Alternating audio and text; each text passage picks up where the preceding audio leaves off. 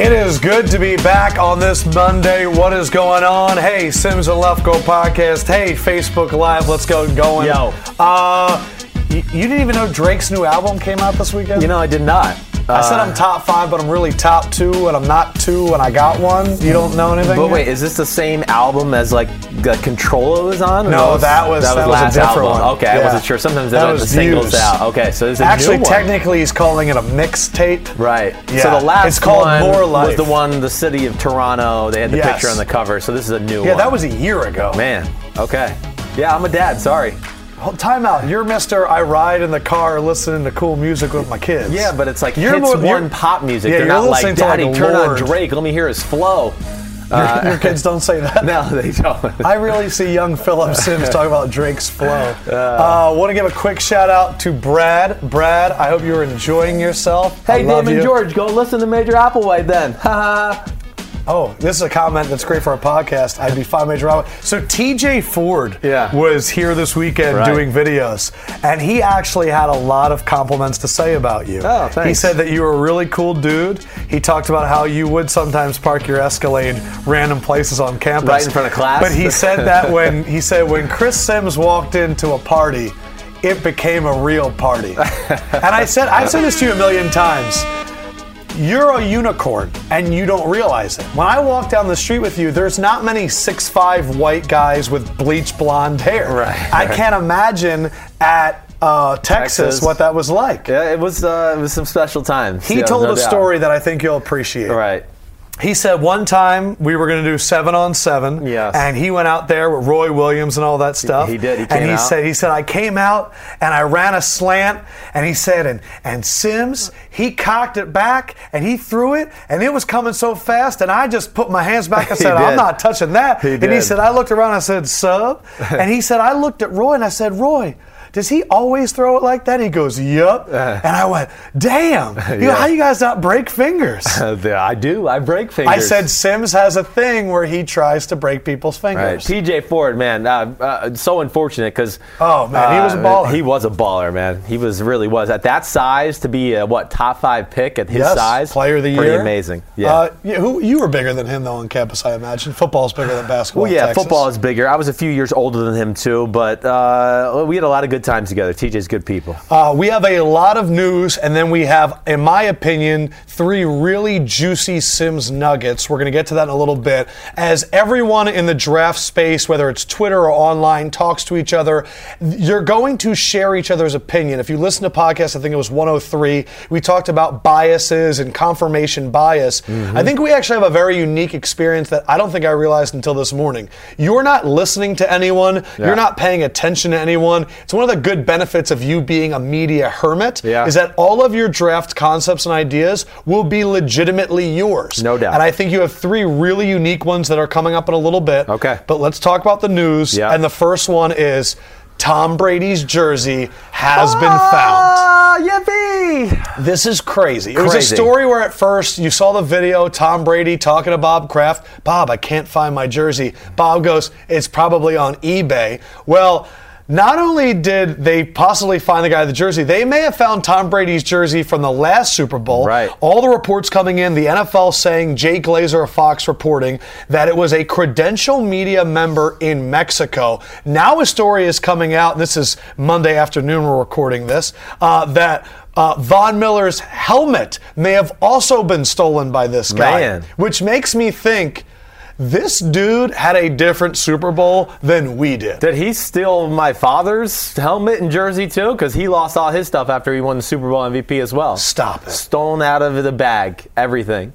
Helmet, shoulder pads, pants, Super Bowl MVP, game of his life jersey. Ne- we've never seen. You're seen talking it. about the Phil Super Simms Bowl like 20, 21, 22 of 25. 25, yep. Maybe the greatest performance of all time. He had all of his. all his stuff stolen. Stop. I know, but uh, I, I- Does he still think about it? He does. We talk about it all the time. I mean, that, we've talked about it a lot recently because of Brady and this issue. And I've even said, like, Could you imagine if this guy has Phil Simms that's what I first thing I thought of. I was like, how old is this guy? How long's he been around for? Can you imagine the the pad he has just packed with this real stuff? Man. Because look, like we have a comment right now, Matthew Right. Harris. Well, of course they want the money. What if this guy doesn't want the money? What if this guy just has the ultimate autograph like Especially- memorabilia collection Right. If in had the Mexico? Seahawks Super Bowl one there with Brady and that, I mean, Super Bowl L, uh, what was that? XLIX? What the hell was that? We're not there yet. Uh, don't they're not think. there yet. Either XL way. just happened. Right. That was the uh, well. Hold on. L was uh, 49. 49. XLIX did happen. I was Excuse right. me. Thank you. L was the Denver Panthers 50. one that we went right. to. Yeah. So if he had Brady's that, I mean, obviously he collects them because you would think it had already been sold and out there on Zachary the black Shane. Adams, best man cave ever. I really think that everyone was like, Are you excited for the game? And all week he's like, I have one shining moment. and it is the 30 minutes after Tom Brady takes off his stuff and then goes on the podium to go in there and ransack my fortune. I don't know how there wasn't a camera in the locker room. Yes. Th- This we will now have changed like protocol. Everything will be fixed. Uh, this guy's got kahunas. I'm to telling be you. sitting there next to Tom Brady's locker, just fishing there, waiting for someone to turn Yeah, do you think he asked Woo. a question? Do you think he was like, Tom, what do you think? And like that was his question. I think he must have got something when all everybody's focus went to like maybe Tom walking in the room. They turned around Hmm. like, oh, here he comes, and then that's when he makes this the grab for it real quick. But uh, I mean, that's got to be you what know who it is? twenty thousand dollars worth of jersey right there. It's Keyser Soze. It's Keyser. He's, he's It's there? usual suspects. The whole time we're like, who could have snuck Do in we and know stole this it? guy yet? Do we know no, the it name? has not come out yet. The Okay. FBI is investigating. Man, that's amazing. But I, this guy's been there the whole time. They're like, who could have stolen it? And I hope it's like Tom Brady's favorite international reporter that he thinks is great. We got a few comments. Caden Walsh, what if this guy's been stealing everything? He's sold for more money. Your dads will turn up in a few years. that would be incredible. That would be amazing. Would your dad be like unbelievably excited to get it back? I think he would. Yes. Does Uh, he have his own memorabilia like on the walls? A little bit. He has a few things. I mean, my dad could care less, but my mom would kind of like if it was a special thing, she would like kind of make a big deal about it. Yeah, he's got his jersey, his retired jersey. He's got like a replica Super Bowl trophy, things like I that. the actually hope that he's been wearing your dad's jersey around his house. around Mexico City. He's like, this, this was my first one, and I feel really great. Uh, last one, Brian Allen Jackson. Wouldn't have mind him stealing the Seahawks playbook before they called that pass on the one yard line. Man, maybe that can get the FBI to investigate who took the air out of uh, Tom Brady's footballs. I think we figured that one out. Uh, speaking of the Seahawks, the other big news that's been happening the last few days Marshawn Lynch, uh, the story came out. Our own good friend Jordan Schultz. I want to give a shout out to Jordan Schultz. He just had a baby boy. Uh, Congrats, Jordan. her, his, his wife's water broke Saturday night. I heard. When he was supposed to be doing videos. Right. Yeah. I mean, it, I wouldn't have left. I would have stayed here and done videos. But he's all right. It's all right. He's just He not. apparently was profusely apologizing. He's just said, not cut from the same cloth I am. I would have. Yeah, I think I you're cut from a for- very neglectful cloth. What do you mean you're not going to go? I- I you're going to make a I'm here for 90 work. second Team Stream Now I video? wasn't gonna miss my first child. I was gonna miss my first child's birth just for OTAs. I wasn't gonna be there. Listen, you push out the baby, honey. Stop. I'll be there a little later. Stop. Say hello. Stop it. just letting you know. You're telling me that the moment that people have looked at me and gone, Adam, it changes your life. What? It's the miracle of life. What? Your wife is literally It's a giving great up so miracle of life, but the vision of the head going Okay, through that area is not that special. Let me just tell you. Yeah, exactly. See, she's making a weird face too. They, they asked me to cut the cord, and I was like, "No, thanks, Doc. You got it."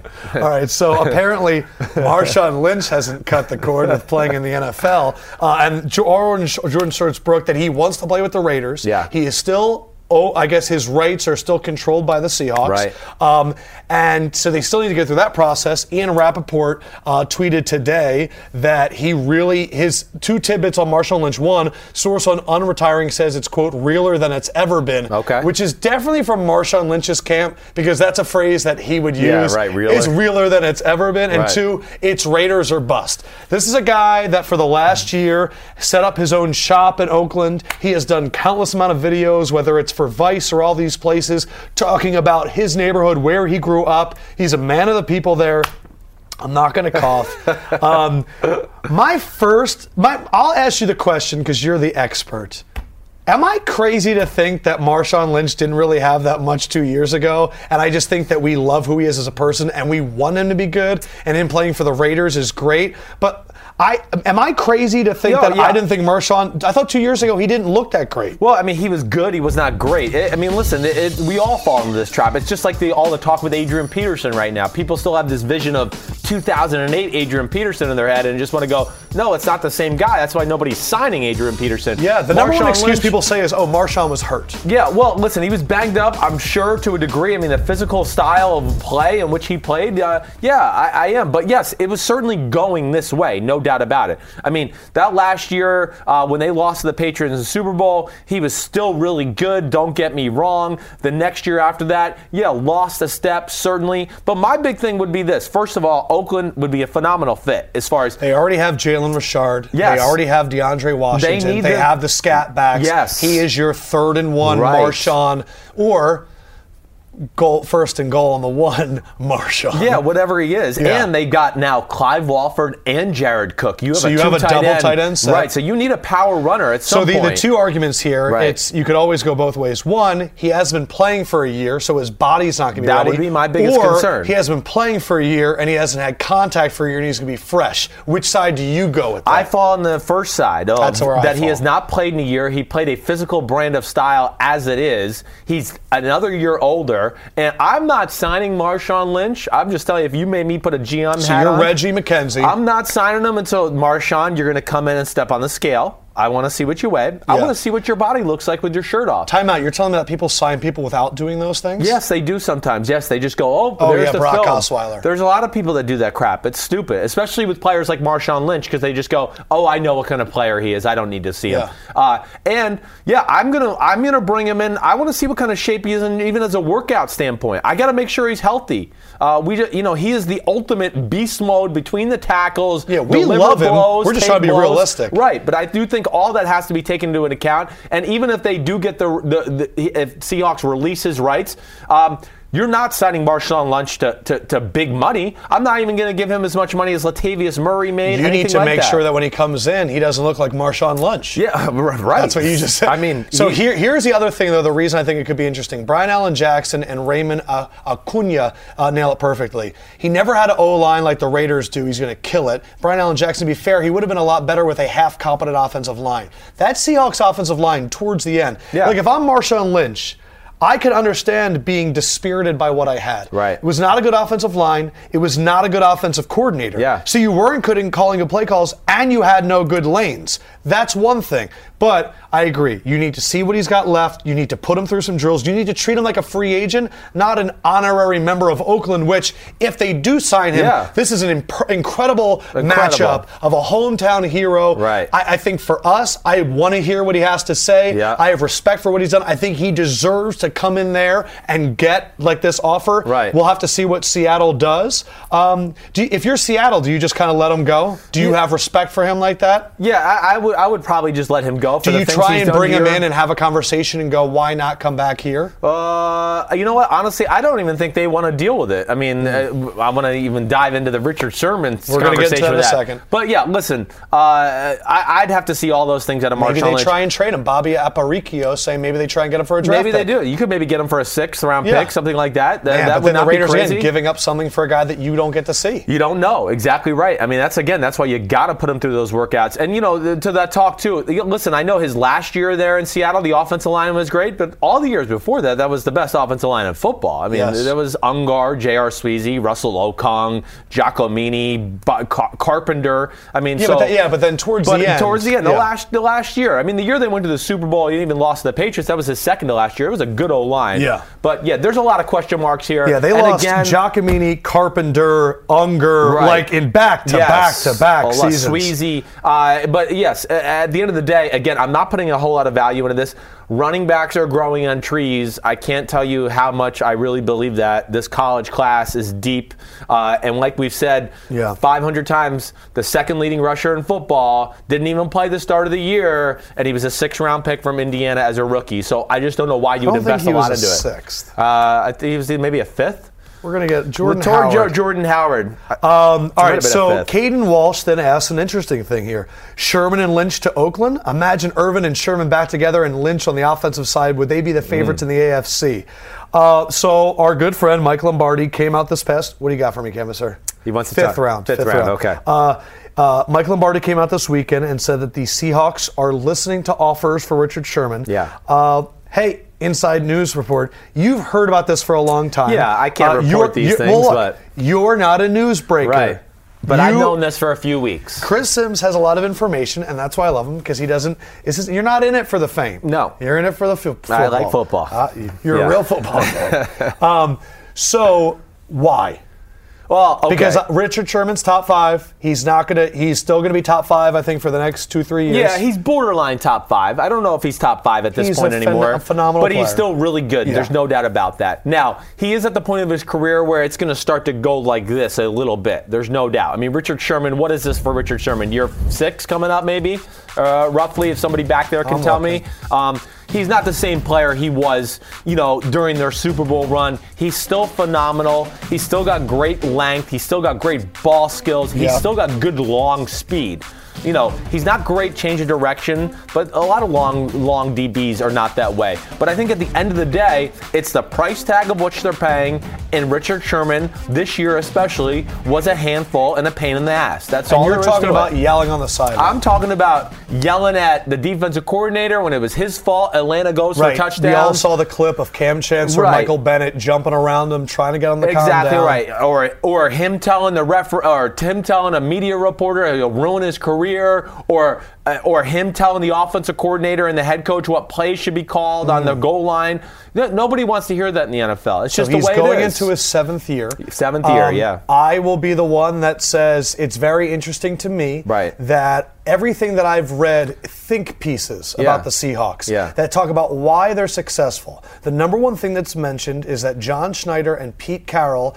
They were the number one advocates of that book that I pitched on the podcast a long time ago. Yeah. Ego is the enemy. Right. And they're not afraid to call each other out for what they're doing wrong. Yeah. I find it very ironic that someone like Richard Sherman, who's a very well thought out person, super intelligent and elite, Right. and in my opinion, you're only allowed to open your mouth if you're intelligent and really good at what you do. Sure. The offensive coordinator does suck.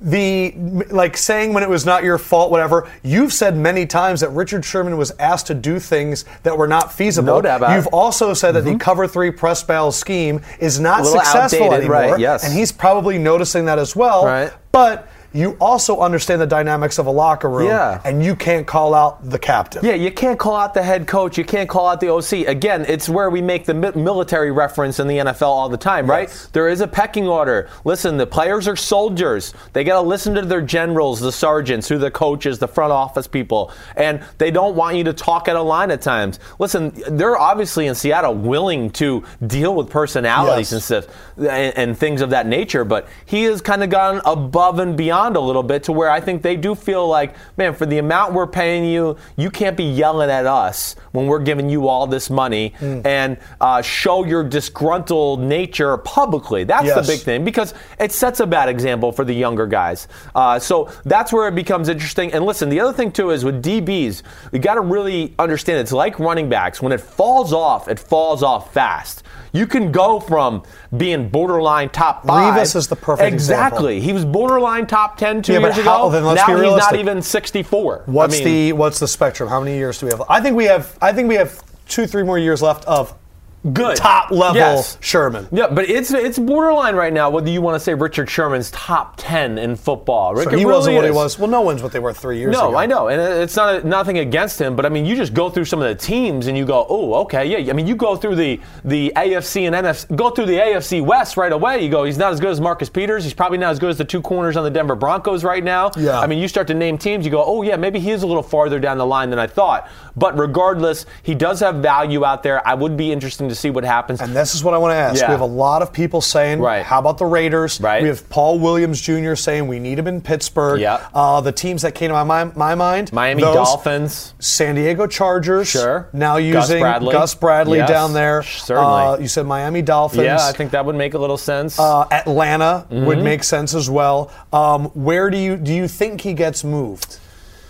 I think at the end of the day, no, because I think he is still. First of all, they're a team that Earl Thomas. We don't know wh- where they're at He's with him. Right? He's from recovering from an injury. He talked about retirement. They, DeShawn Shead, their other corner, they're letting him walk. No, I think they re-signed him. Did they resign him officially? Sorry about that. I missed that. Um, I knew they let him test the free agent market, but Philly needs a cornerback. who's who's their legit cover guy? That's what I Deshaun would King really concern Jernigan, me. Colts. No, that's my thing is if he's gone, the Seahawks window is closed. There, it would be really They've tough. lost all of their pass gonna have to rushers. They've the lost draft. all of their secondary, Yes. their offensive line. All they signed was Luke Joeckel. They're not ready. The, the Seahawks window is closed if he's gone. Yeah, they know. Listen, I think it's it's borderline closed right now as it is to win a Super Bowl. They're still a playoff contender for sure, but they're not that elite team anymore. And yeah, I don't think they'll trade him unless they get something that really fancies them. I mean, they're not Oh, going to just said go San Diego Chargers, They're, sorry. they're just not going to give like a third or a fourth round pick. Oh, see you later for Richard Sherman. It's going to have to be that second round. Is there any team? Is there type. any team that you think could be a player away? Hmm. Like the Dolphins are a team that showed a lot of growth. They had some really good signings. If they got Richard Sherman, could that take them to the next level? I don't know if it's going to take them to the next level, but it will certainly improve them. Could the overall. Patriots trade the first round pick they're going to get for Malcolm Butler get Richard Sherman? No, he can't because you know what? The Patriots just too much play pure man to man and ask too much of that. And Richard Sherman's just not the type of corner you can say play man to man on an island for 40 snaps a game. That's just not what his forte is. yes. Uh, ben his- Magnet, Forster, and a few others says, what about the Packers? The Packers, I mean, listen, it would certainly work. There's no doubt about it. I mean, Richard Sherman's a good football player. Anybody that needs corner help, he's going to fit in that mold. I mean, the San Francisco 49ers, they got a ton of money. They're running that scheme now. He can jump in there and help them out right away. There's a number of teams, I think, if we break it down, it's all going to about what do we got to give up for him? Do we want to take on that price tag of paying him? Yeah. And listen, he's I would think he's not really well liked. I would think most people in the NFL, coaches and front office go, he's a pain in the ass. I'm not sure if I want him in my locker room. One guy that uh, was called a pain in the ass last summer when he blew some of his fingers off uh, Yeah. just got paid. Paid. And he is going to be counting a lot of money. Uh, JPP, this was a signing that happened that I was very surprised by. Mm-hmm. I thought they were very content with giving him the franchise tag and seeing with a full year how would he develop. But instead, four-year deal, 62 million. The big note here, 40 million guaranteed. So it's kind of a four-year deal that's getting I mean, he's gonna see 40 a lot- he's see see a lot of this money, Yeah. yes. Now it saves them about nine million dollars this year, which makes you think maybe this is also to get Hankins under contract Right. as well. And we've seen with Dontari Poe getting eight million dollars from the Falcons, Bennie Logan getting eight million dollars from the Chiefs, that. Nine million dollars, you could get Hankins back on a one-year deal. Yeah. And with getting Brandon Marshall, and with the NFC East and the Cowboys especially getting really, really weak, the Giants could make a run. Yeah. And maybe that's what they're planning right now. Yeah. I'm just looking at JPP and going, this was the one guy that I was very comfortable with the franchise tag because I wanted to see another year. Right. I, I listen. I, I was shocked to hear the the numbers and the parameters of the overall contract altogether. JPP is a really good football player. There's no doubt about this. I think this is the perfect case of teams love to uh, invest in guys they drafted and they've put a lot of stock into already. He's their guy. He's our baby. We found him. He's been successful here. But again, to think JPP is the same guy that we saw four or five years ago when they won a Super Bowl in 2011 when he was the most unblockable guy in football. Yeah. He's just not that guy. Lefkoe, you know my stance. He's not one of the 10 best pass rushers in football, and he's being paid like he's one of the five best pass rushers in football. It's pretty crazy. But I yes, I mean you go through the names and the guys coming off the edge, he's not in that class. Now is he a special specimen? Does he still have a great presence on the field? Are there a lot of defensive ends in football like JPP? No, certainly not. But man, that's a lot of money tied up onto the defensive front right now. Olivier I would think it's hard to get snacks back at this point. At some point, Snacks too. or Hankins? I mean Hankins. Yeah. Excuse me. Snacks is there. And they got money in snacks, Olivier, JPP. It's unreal. They gotta. I mean, you know, they are coming to the point here where they're gonna have to start thinking of Odell Beckham Jr. and paying him too. That's why I feel like So this is. I feel like the it's a little- Giants. it's a little I feel like the Giants went. We won our Super Bowls because of our great defensive line. Mm-hmm. We feel like we've got the guys here. We only have two, three years left of Eli. If we're going to be really realistic, Right. they believe in him. We have our doubts. They still believe in him. We're going to see what they do at the running back position. They've addressed their wide receivers. They still need to get some offensive line. But I think they're looking at the Cowboys now. they lost all those guys in the secondary. The Green Bay Packers just lost their entire offensive line. The Arizona Cardinals are in free fall. The Atlanta Falcons lost their offensive coordinator. If there's any year to really go for it in a one year burst, it's this. I get and if the Giants are going for a Super Bowl, hell, go for it, man. Uh, Do it. That's kind like it, that's a thing. But to give him that guaranteed money for four years, I, I just didn't think that was necessary. I, I, I'm with you. I would like to have seen. Unless this brings back Hankins, and then I understand. I don't think it's going to bring back Hankins. I don't. I don't think that can be possible. I can't see how that can be possible to pay four guys that amount of money uh, on your front Unless line. they give him like a one-year, nine million One-year dollar deal deal, the only thing I which can is see, what we've certainly. seen at this position. But the Giants, I think you're exactly right, Lefkoe. I mean, they are going for it. The Giants on paper are they uh, your Super Bowl pick right now? Well, they're the best team in the NFC East, and they're certainly one of the best teams in the NFC. I mean, you really break them down right now. You go, man, what do the Giants need? Maybe just one or two offensive linemen, and they're not in the worst. They just signed DJ Fluker. Right. They added another guy. I'm sure they'll add somebody else that they can help out either through free agency or even in the middle rounds of the draft, or if somebody falls in their lap in the first or second round, they might. Yeah. Uh, but either way, yes, they are setting up to be legit. I mean, I would say right now, if you made me pick the NFC East, I'm picking them to beat the Cowboys and be the number one team in the NFC East. And I'm not so sure, you know, you go through it, I go, okay, the NFC South, I think that'll be a different ball game this year. The NFC North, we know it's Green Bay, but they match up well with them. Uh, and In the then you- words of Zachary Shane Adams, my team in the NFC North is the Lions. I thought they've had the best offseason. have. Mm-hmm. I thought their offensive line's been great. They got weapons on offense. They need a running back. We'll see what they do. Yeah. Uh, Jonathan Page saying the JPP deal is a statement to say we take care of our own. Defense helps the offense win Super Bowls. Uh, I don't think you need to make that statement. But and then Leon Boshley uh, with the most important point. Now they just need capable Eli. He was bad last year. He was bad. He was bad. He was good in Green Bay. He was good in Green Bay. It's there's interesting doubt. that Eli plays really well in the playoffs. Yes, he does. And he was crap the rest of the year. But interesting for what they do at JPP. Uh, speaking of Eli and quarterbacks, the other quarterback that has uh, a lot of Twitter up in arms. Right, how- just one last thing I want to say. Okay, I mean, okay, it's okay. amazing. Olivia, that's why I was trying to look up here. That's why I wasn't really listening to you. Olivier Vernon and JPP are two out of the four highest paid defense ends in football, and they're on the same team. That's it's, that's that's unbelievable to me. and I don't know if either of them are top five. That's really rare. No, neither one of them is top five. Certainly not. I know they're not. They're not top five, but they might be top two, but not two, and I'm on one. Thank you, Drake. You're welcome. I'm going to trout that all the time. Um, the other quarterback that's getting a lot of news is how is Colin Kaepernick not on a team? Why are guys like Josh McCown getting, and it's not Colin Kaepernick?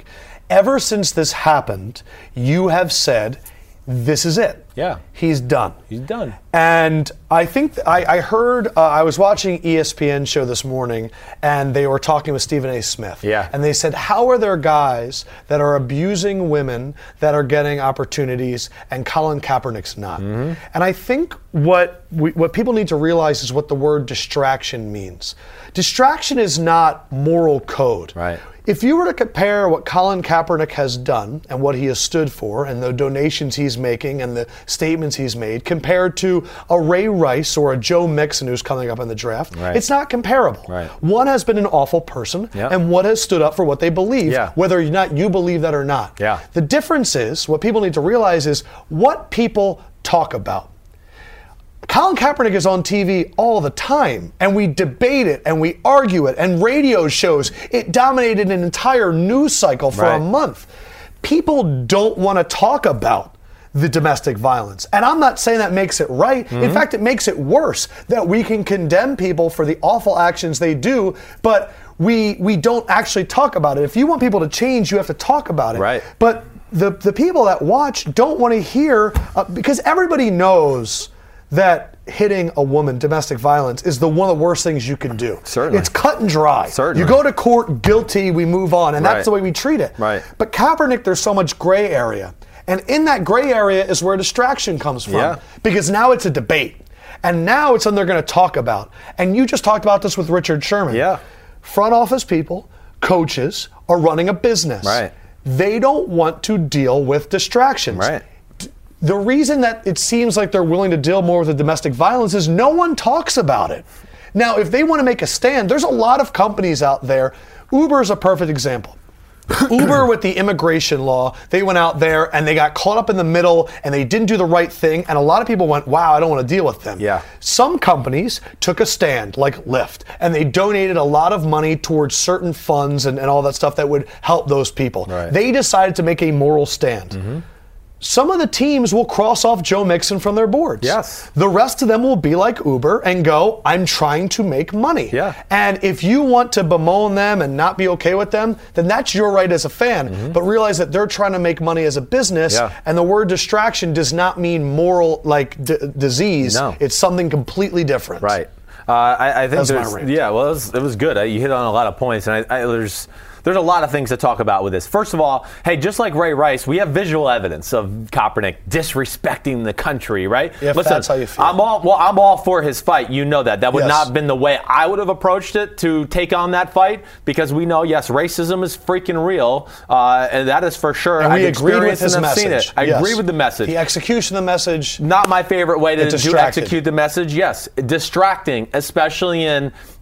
I've said this from the start. Lefkoe will back me up from day one. This is conservative, white, Republican NFL. I mean, this is what they are. This is why we're talking about hiring more black coaches and hiring more black front office people because it has truly uh, become a bubble of white world per se a little bit in the NFL. And yes, uh, like we've talked about it, black or white, there's still very much of a military influence throughout the NFL. I mean, you just go through it. I mean, we've talked about it. Belichick, he grew up on you know the Navy base down in Maryland. Uh, Tom Coughlin's an Army general. I mean, he went to Army. He's got ties there. There's just so much of that crossover, and not only like you said with all the distractions Lefkoe, but uh, too many people uh, just find it uh, disrespectful to our country in general. And like I've said from the start, I just can't get over the backlash I heard right from the start from my coaching friends and front office coaching, uh, front office people as well. I mean, right? Oh, what a jerk!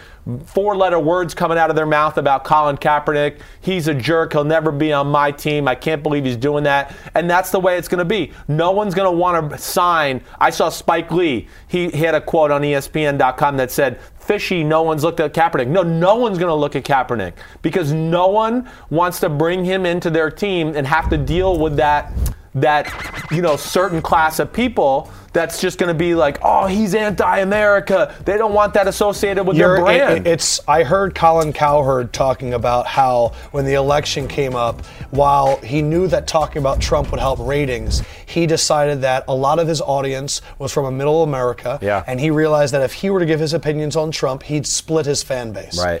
It's kind of what you're doing with Kaepernick.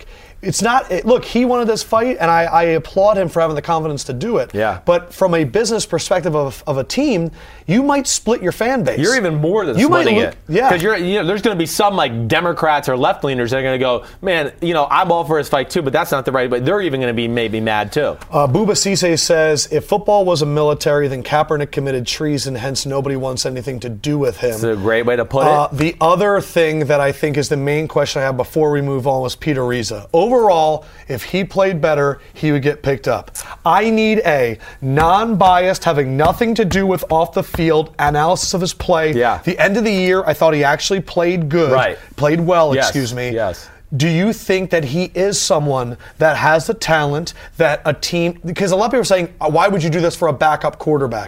Where do you see his level of talent? Well, I think right now where he is realistically, first of all, I, I do think he still has tremendous talent. He s- certainly deserves to be on a team and a roster. He, at the very worst, is just a really high end backup quarterback right now. I still think, he, you know, you put him in the right offense and get his career going in the right way. I still think he has talent to be somewhat special as a starter, like the guy we saw originally. Still got a big arm, still has a great ability to, for to improvise and make plays that way. Still one of the fastest quarterbacks in football. But uh, yeah, right now there's no teams that are going to jump on the Colin Kaepernick bandwagon. They're really not, and I'll be shocked if they do ever in general. His play justifies that. I understand nobody's going to sign him to be a really a starter at this point, uh, unless something totally crazy happened. Yeah. but.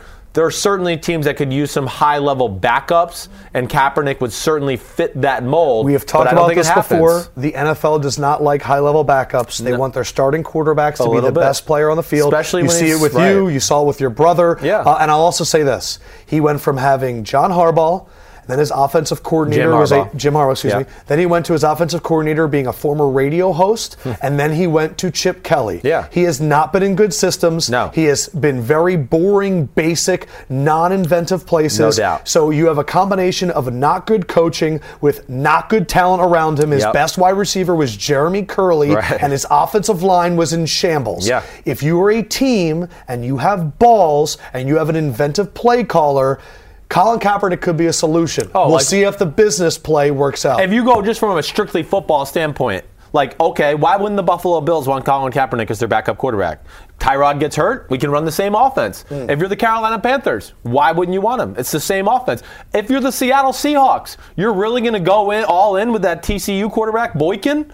Are you kidding me? Did you see the last game of the year? They thought they had the game in hand and handle, and they had to throw Russell Wilson back in because they were scared they were going to blow the lead Hmm. and not get a home playoff game. So to me, there's a number Those are of three teams. really good fits, Right. and of all of them, I think the one that makes the most sense is Carolina because it's it's a true superstar in front of you, and Russell Wilson's a superstar too. Yeah. But Cam Newton already gets all that stuff, Yeah, yeah, right. and Cam can go out there and go, "He's the backup. Shut your mouth." Yeah, no doubt. That's the one place I think could handle it, and also it'd be interesting with whole Carolina's bathroom laws right now. Just throw that in the mix, man. North Yeah, let's make this Carolina, really Come on, stand up or take a knee. take your shirt off. All right. Uh, really quick, I, Canvas, I know you want to go to the draft. The we're going to wrap it up. One team that everyone said, why won't they sign Colin Kaepernick? Is the New York Jets. What is their current situation? What do you think happens? Well, I, I mean, Cutler, Chase Daniel, McCown are rumors. Jets football, get excited, 2017. Yeah, listen, the Jets, the Jets thing, uh, all those guys make sense as far as Cutler, uh, Chase Daniels. Um, it's going to be offenses they've been involved in. Who else are we missing? Oh, Josh McCown. Yeah. They've all got good He's West done. Coast backgrounds as far as, hey, listen, they can be the kind of guy that can hold your team over for a year or two. Jay Cutler, I do worry about it. Listen, this is New York. He's an easy guy to jump on. People are already jumping on the Jets here as it So is. Chase Daniel? So I, Chase Daniel could certainly make sense. I think that might lower the expectation level. Plus, he's just not that linchpin. If you're Chase Daniel, do you go be Drew Brees' backup where you were originally, or do you go and try and be a starter with a team like the New York Jets who don't have any weapons, Yeah. any offensive line, and have an offensive coordinator that I don't think is that great? well, eh, they're, they're, I would go be the starter. Chase Yeah. Daniels is a guy like you know he's Yeah. got to prove You to got- everybody. you guys are all about being the now, guy. I won't throw this. Don't throw. The, I, I still don't think Trevor Siemian. Like if somehow Romo ended up on the Denver Broncos, then I do think Trevor Siemian be, can become a trade piece,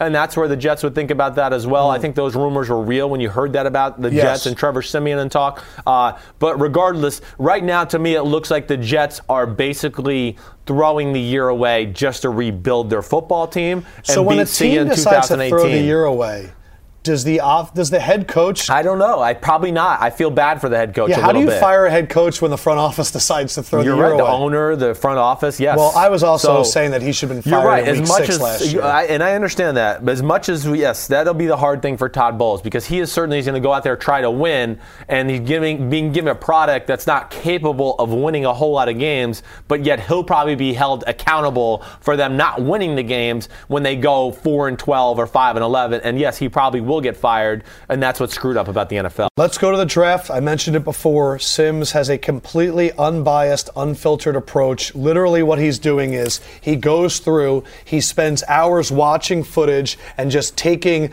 perfect script notes of every player. Look at that. Zoom in. Can you zoom in on that? Look at those perfect. So that's his perfect script. It's pretty incredible. And the page we're at right now, you texted me and you said that this guy could be a top 10, top 5 pick. Yeah. His name is Haason Reddick. Yes. He is a defensive lineman slash linebacker that plays at Temple. We broke down defensive lineman on Simms and Lefkoe episode 105 last week. Right. And when his name came up, you looked at me and said, "I- he's not even a real pass rusher. I'm not even looking at him Right. like that. Yeah. Apparently, you've seen something because you think he might be a top five pick. Oh, wait, he's he's definitely one of the five best players I've watched on film yet. Period. Uh, the, out of all the guys I've watched, now let's say I've watched fifty something players to this point. Now listen, the worst thing he does is play defense end and be a pass rusher. That's not what he is. He, you'll see him in his number seven right there. This kid uh, is played defensive end, extremely disruptive. The stats don't tell the story, but this kid is a freak show. I mean, a freak show. 4.52 doesn't really tell He ran a justice. 4.5 40, a Yep. 36 and a half inch vertical. He came in at 6'1, 237. So that's actually a very good linebacker height weight. And that's what he 24 is. reps. So what do you see him translating to at the next level? I think he's a middle linebacker. I think in the perfect world, listen, he's a more explosive Bobby Wagner. He's a more stout, strong Ryan Shazier type of linebacker. Wow. You put him in the middle of the field and you say, just go get the ball. His explosion, acceleration, ability to make blockers miss, ability to take them on and just stone cold hit them is all through the roof. As a pass rusher, listen, if it's third and 11 and you want to throw him at DN and let him go run around the edge every now and then, sure, he's certainly capable of doing that. But when you watch games like Penn State uh, or uh, any games I watched, he's just not an every down, oh, we're going to come off the edge and you're going to beat uh, offensive tackles that are 100 pound bigger than you and have Right. quicker feet than Did any of these ever guys you've line gone up against. at middle linebacker? He at times did. They would just stand him up and let him do certain things. His ability in pass coverage is better than Keanu O'Neal and better than uh, Kam Chancellor. That this so kid's you've just described to me this kid is a Jaylon stronger, Smith. a stronger Shazier Right. and a better Keanu Neal in coverage. Yes. he's Jaylon Smith. He's Jaylon Smith and- from Notre Dame last year, right? Who hurt his knee in the Fiesta Yeah, Bowl? Who's going to be a top five yeah. pick. He ended up going in the second round. But he is Jaylon Smith to me on film, except he is a little more of a powerful athlete altogether. But I'm blown away. 452 doesn't really tell the story.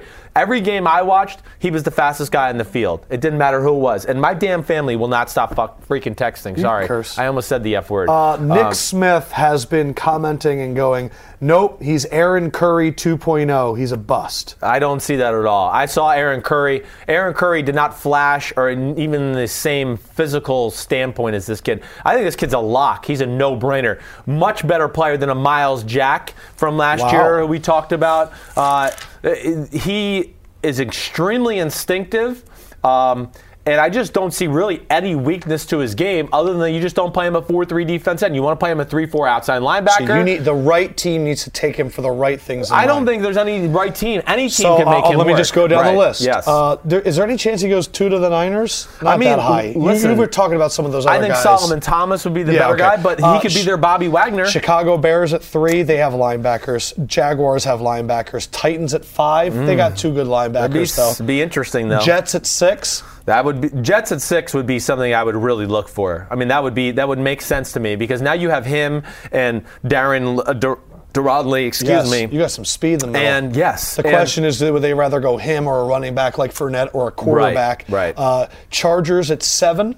Uh, Chargers at seven, it would certainly work. Again, he could be their Bobby Wagner. And I don't think uh, the Panthers could take him at eight, but that seems a He's little going to excessive. fit in anything, no doubt about it. I, I am. I was blown away by the tape. I'm blown away by the coverage. He is what everybody is looking for as these perfect modern day NFL linebackers, right? I need somebody that can play middle linebacker, and you got to stop, you know, LeGarrette Blount on third and one. How does he co- and then the next down, I want you to be able to run down and cover How does he compare to the two young studs, De'Vondre Campbell and Deion Jones, that burst on the scene for the Falcons? I just think he's a better specimen in general. Really? Yes. This kid, listen, first of all, if you're at 6'1, 235 and you're being asked to play defensive end and you are showing out even at that position, that's phenomenal. I mean, Deion Jones or That's De'Vondre what made you really like the kid from Georgia last year that the Jets took. Leonard. Floyd. Uh, you're talking about for the guy from the Bear. You're, you're talking about uh, the other kid. I thought you were talking about Leonard Floyd.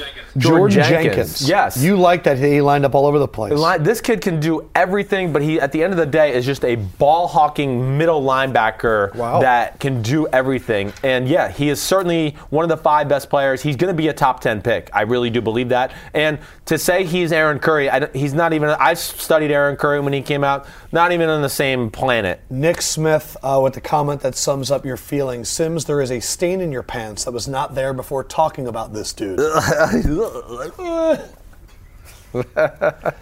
and you just witnessed Chris Simms's vinegar strokes. That was great. Uh, a ton of people Yes. have been commenting about Jabrill Peppers. Okay. Can you scroll it really quick? Uh, Peppers to the Dolphins, says Richard Perks. He is an alpha, and Gase wants alpha males in the locker room. Max Prevost. I really want Jabrill to stay in Michigan. What do you think about the fit with the offseason winner Lions? Could be dynamic. Uh, let me see. Jabrill Peppers is the guy in this draft that is you know, the diff- the one that you're going to learn a lot about people's opinions on what they think about Jabrill Peppers. Mm-hmm. Shaq Thompson was that guy where it's just naturally how do you see this guy? What is he going to be? Right. What is Chris Simms's take on Jabrill Peppers? Oh, it's not real good. Don't get. I mean, listen. If the Dolphins are Detroit, you want them. That's fine. But in the second or third round, I mean, there's no way you draft Jabrill Peppers in the first round. I'm just sorry. And I know I've known this kid since high school. I saw him play in high school. Um, uh, to be plain and simple, first of all, the film is extremely underwhelming. The best thing he does is return punts. On defense, I don't know where he plays. He's not very good in coverage. His 4.46 speed is great at the combine. He doesn't play like that on the field. He runs faster with the ball in his hand than he does when he plays defense. But he, he is not really capable of covering receivers down the field. He's not capable of taking on lead blockers.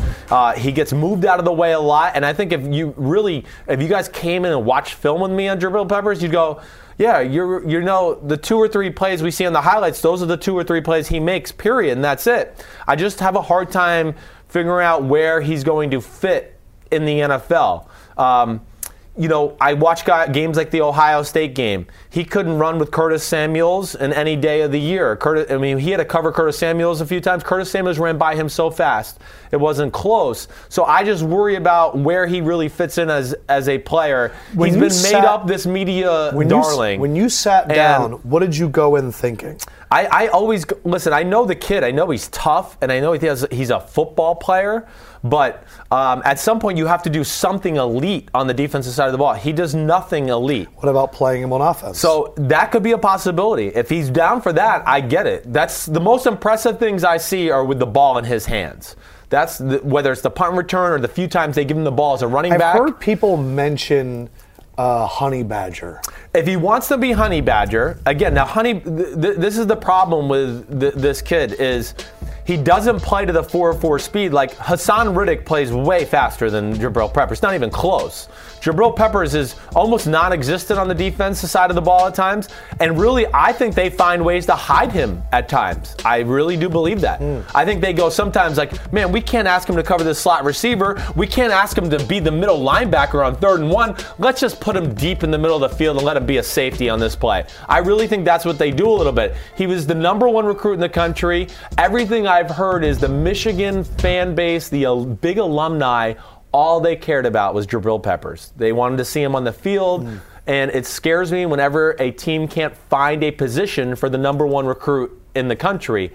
And, um, you know, his ability to change direction is not all that Like impressive. Peter Reza asked, could he be the new Kam Chancellor? You know, he's just way small. If you saw Kam Chancellor's twice the size of them. Brian Allen Jackson says So- he's going to get played like Deone Bucannon. For the yeah, he's not the same size as Deone Bucannon. So he's not even these guys. I don't think he is. No, I We think talked it's about really before the now the honey badger thing's interesting. If I was going to be Jabrill Peppers, and if I see him, I'm going to say this to him. If I see him in Jersey, I'm going to say Jabrill, don't be 5'11", 213. Be 5'11", 197, and run 4'3'5. And now you can be the honey badger because that's what he is. But right now he's trying to be big so he can He's play a little middle linebacker. big. He's a We little had too video of obsessed him with in his high upper school body. just I know, rocked up. Ro- he was rocked up always for the day I ever saw him. In It's hard to tell a man that's rocked up not to be rocked Well, up. Well, it's it's, kind of affecting part of your his, identity. It's affecting his know from speed a little bit. Uh, that's really the biggest so thing. if he were to lose 10-15, you'd be more interested in him as a prospect. I think he could be better, but like in coverage and things like that, it's really a little disheartening. It's going to be hard,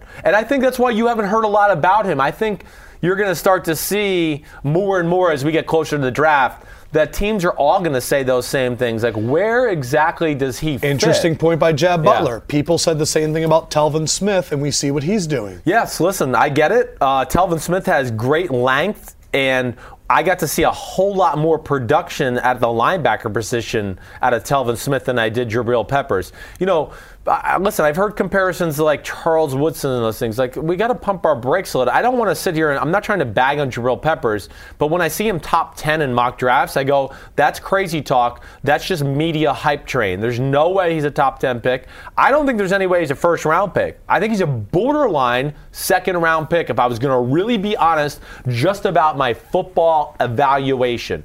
Um, but Yeah, there's just too many time points of the game. We can go watch the film after this, Lefkoe, where you're just going to go, man, it's been 30 plays and I haven't seen Jabrill Peppers do one thing, Mm. and that's concerning to me at the end of the day. I think uh, you, it's funny that you said Charles Woodson. We've talked about confirmation bias.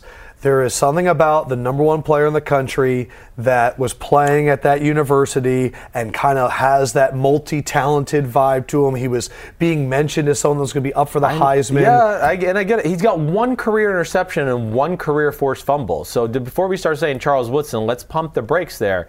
Now, does he? I, you know, listen. I think they're probably a team that does overvalue him because they're they love the thought of what he could be, and maybe his punt returning skills, kick returning skills, add some value to some teams, certainly. But I just think as a pure defensive player, I think it's really going to be tough to find a spot. Other thing I'll throw out there for you: take the DB workouts. Right, he ran four four six.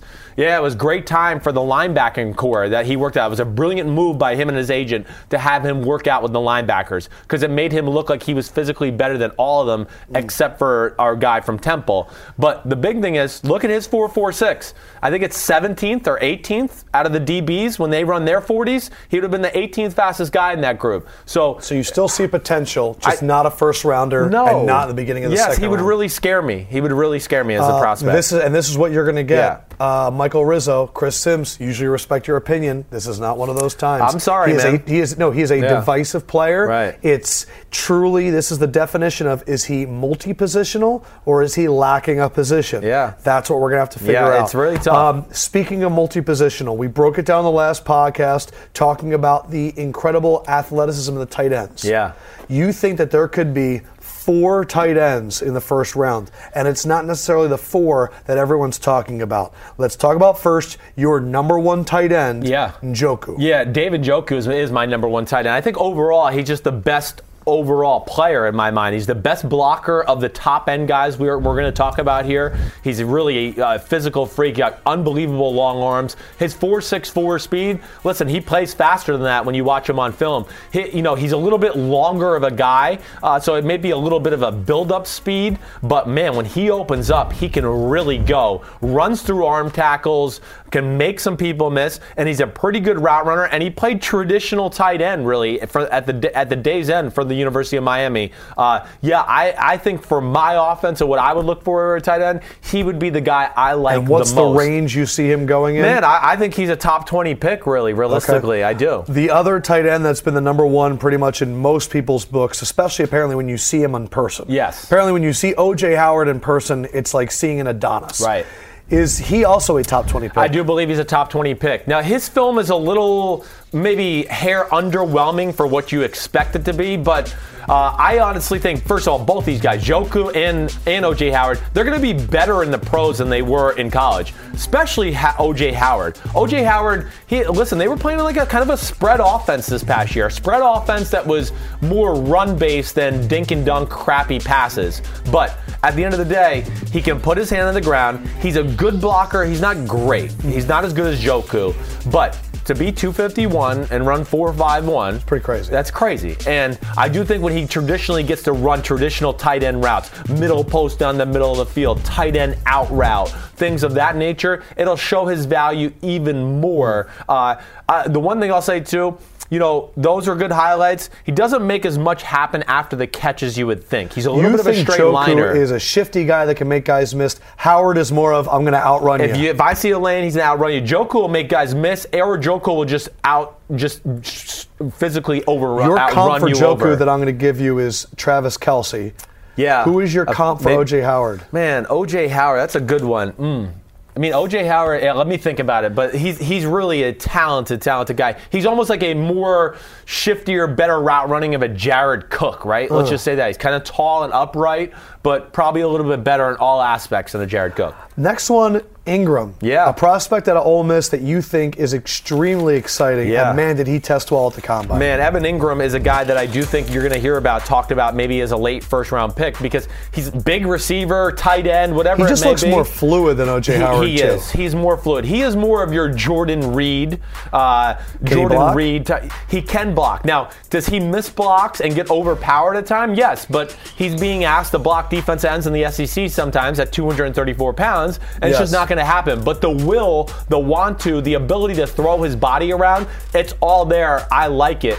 442 at 234, and then really probably the most the, the best route runner, the best ability to make people miss after the catch. I mean, these guys, you got to almost value them as not only a tight end, but really good receiver. And in this class right here, where the receivers, I don't think are all that strong he could be valued as kind of that tweener guy, right? Mm. Like we talked about, like our Quincy Enunwa slash. Why can't this guy be Brandon Marshall? I, I hang out with Brandon Marshall. He's 230 pounds. Chad so, Butler keeps saying Shannon Sharpe 2.0. He could be very similar to that standpoint. I don't know if he's quite as fast as Shannon straight away on the field, but man, his ability to run routes, work the slot, uh, he is going to be a big time player in the NFL if he can handle workload and offensive playbooks and things so like that. So the other two tight ends that everyone else puts up there, Jake Butt and Bucky Hodges, right. you like. Yes. But you actually have a different tight end that you think could be a first round pick. Yeah. What's his name? Yeah, Gerald Everett from South South Alabama. Another guy that if you look at the combine, I mean, he knocked it out. 6'3, 239, right. a 4'6,